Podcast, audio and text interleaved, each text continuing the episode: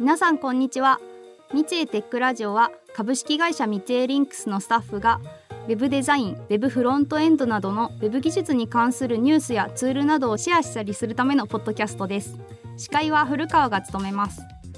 今回のテーマは三井リンクスの品質管理部ってどんな仕事をしているの？ということなんですが当社には制作スタッフが作成したコンテンツの品質をチェックしている品質管理部という部署があります。今日は品質管理部のマネージャーの小比さんをゲストにお迎えして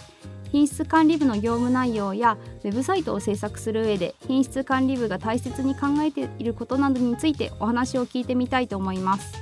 ということで小比さんよろしくお願いします。はいよろしくお願いします、えー、品質管理部の小比です、えー、今回はあまり馴染みがないかもしれない、えー、ウェブ制作の品質管理について、えー、三井リンクスの取り組みをご紹介できればと思っています。はいの品質管理部で一番偉い人に来ていただいてるんでめっちゃドキドキをしてるんですけど、まあ、早速なんですが、えー、主に品質管理部がどんな仕事をしているのかについて教えてください。はい、えー、三井リンクスでは、えー、お客様からオーダーをいただいてウェブコンテンツを制作するサービスをご提供しているわけですけれども、えー、品質管理部ではお客様に、えー、ウェブコンテンツをお引き渡しする直前、えー、納品の直前に、えー、コンテンツの品質をチェックしています。うんうん、社内では、えー、これを検品と呼んでいまして、えー、品質管理部の主な業務はこの検品を行うことになっています。えー、検品はお客様のオーダー通りにコンテンツが作成されているのか、えー、納品して問題ない状態にあるのかという観点で行っています。ものづくりのプロセスの一番最後、最終工程で出番がやってくるというのが、えー、三井リンクスの検品ということになります。あの三井リンクスの制作ワークフローとしてはまず制作者自身で、まあ、品質をチェックする自己検品と呼ばれる工程を経て、まあ、その次にあたる工程が、まあ、品質管理部による検品になるっていうことですよね。はいそうですねえー、作り手による自己検品というのも大事ですね。うん、あの制作者の立場としてはやっぱ検品の大切さって身に染みて実感してるんですけどもう小比さんがあえて言葉で説明するとしたら三井リンクスってどうして検品を行うんですか？どうして？うん改めて聞かれるとパッと表現はしにくいですけど、えー、仮に検品を行わなかった場合は例えばテキストの書き間違いやこう意図しないリンク切れといった、えー、制作者のこうケアレスミスが残ったまま納品公開されてしまう可能性が高くなってしまうわけですね。うん、確かにミスの内容によってはこうお客様の本業にマイナスの影響を与えてしまうことにもなりかねませんので、えー、制作部門と異なる、えー、検品部門で第三者的にチェックを行うということを重要な手順と考えています。うん、なるほど。ですので、えー、どうして検品をするのかという回答は、えー、お客様やこうユーザーに安心してサイトを閲覧、利用していただくために、えー、コンテンツの出来栄えを確認するといったこと、えー、それから制作によるミスを未然に検知することといったことになりますね。えー、当たり前品質というふうに呼ばれるような、そういった内容をチェックすることが中心になっている認識です。うんあのその当たり前品質っていうと例えばその家の水道の蛇口をひねったら、まあ、水が出てくるくらいのレベルのその人が認識すらしてない当たり前みたいな品質のことですよね。そうですねあの確かに蛇口をひねるくらいの当たり前さで我々はこう普段リンクを押しているかもしれないですね。あ確かにそうですね。では続いてなんですけどその検品っていう工程について具体的に何をやってるのか改めて教えてください。はい、えー、具体的にはワイヤーフレームや指示書といった原稿にあたる情報と、えー、それをもとにこう社内で作成されたウェブコンテンツを、えー、ブラウザで表示して見比べしています。えー、意識してこう一般のユーザーにこう近い状態で検品を進めていますね。はい、もう少し要素分解すると、えー、テキスト、リンク、図版、メタ情報、えー、文法エラー、ページのレイアウトといったものが検品の対象になってきます。お客様ごとにご要望は異なっていますので、えー、検品担当者は原稿の特徴や意図を把握しながら、えー、制作者の作業に抜け漏れがないのかということを確認していきます。あの普通の検品はつまりその情報の正確性のチェックって感じですか？うん一言で言うとそうなりますね。はいまあ、ただあの、現行との見比べではない検品もありまして、えー、アクセシビリティ、それから表示パフォーマンス、えー、この2点がそれに当たります。うんうんあのまずアクセシビリティの検品っていうのはそのコンテンツがアクセシビリティのガイドラインに準拠しているかどうかをチェックするっていうことですよね。はい、えー、正確には、えー、WCAG2.1 のシングル A に準拠しているかというのが検品の基準になります。えー、ページの情報に、えー、どういった方、えー、どういった状況でもアクセスできるということをこの基準に沿って確認をしていきます。うん、えー、例えばマウスでしか操作できない情報が、えー、存在していないかですとか、えー、リンク先の情報がこう推測できないようなリンクテキストになっていないかといった項目があります。ページに表示する画像に代替テキストが指定されているかというのも基準の一つです。うんその WeCAG2.1 に準拠することで、まあ、世界標準を満たしているコンテンツが、まあ、いわゆるできるって感じですね。はい、えー、ちょっと大行な言い回しですけど、そうですね。はい。あともう一個のその表示パフォーマンスのチェックについても改めて教えてください。はい、えー、こちらは Google が提供しているライトハウスというツールを使用して、えー、チェックをしています。ライトハウスによって、えー、例えば、えー、ページの表示が完了するまでの時間を評価、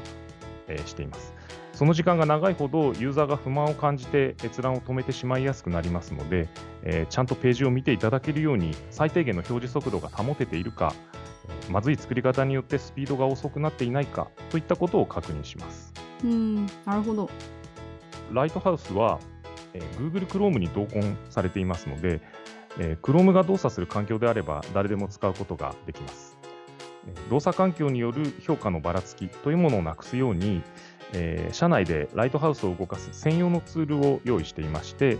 えー、社内のテスト環境にアップされたページを計測対象としています。これまでの経験則から、そのテスト環境でスコア70以上、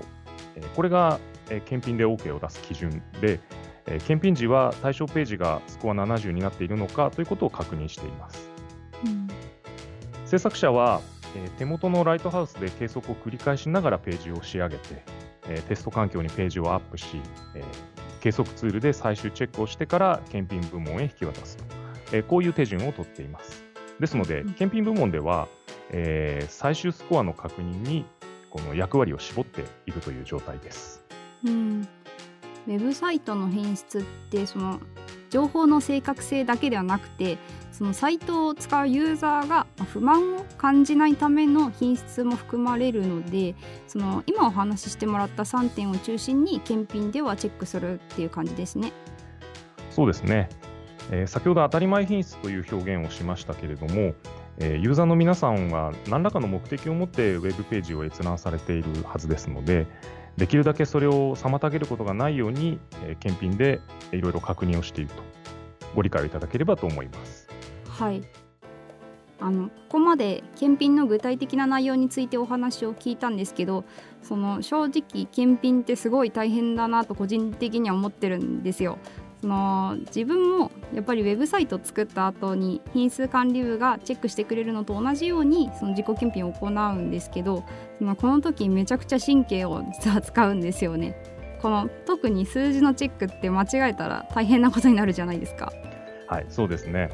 あの金額やサービス名の検品というのは慎重さが求められます。あのお客さんにとってもユーザーにとっても損失が出ちゃう可能性があるので、はい。うん、私あの金額とかをコーディングした後は3回くらいチェックします。3回はちょっと多いかもしれないですね。あの短時間に3回続けてとかですとあの先入観の高い状態になってしまうので、えー、回数重ねても同じ箇所を何度も見逃してしまうかもしれないですね。あの不安の気持ちからこう何回も確認しちゃうくらい小心者なんでこう私検品担当絶対無理です。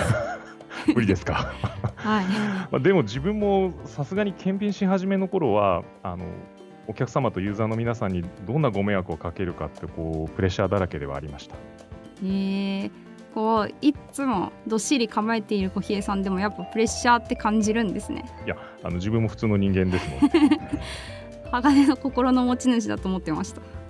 鋼の心。まあでも努めて冷静に振る舞おうとはあの思ってますけどね、うん。はい、まあ、でもうん、検品業務の仕組みを作っていくこう一定の原則を設けていくことで、えー、むやみなプレッシャーっていうのは減った気がしています。なるほど。もちろんお客様のご要望はユニークですから検品メニューも当然ユニークになるわけですけれど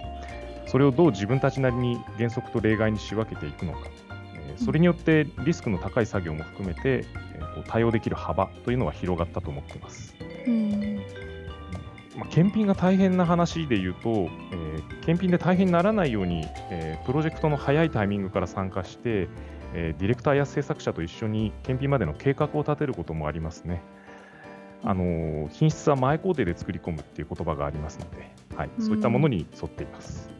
なるほどです。こう普段ごく普通にウェブサイトを閲覧してるんですけど、やっぱこう裏ではいろいろなチェックがされているっていうのがよくわかりました。ありがとうございます。あの個人的にはそのごく普通にウェブサイトを閲覧してもらってるっていうことが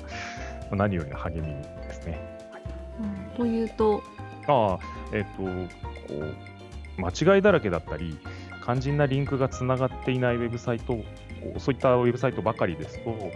誰も率先してウェブサイトを使いたいとか作りたいとか思わなくなるかもしれないなと思っていまして、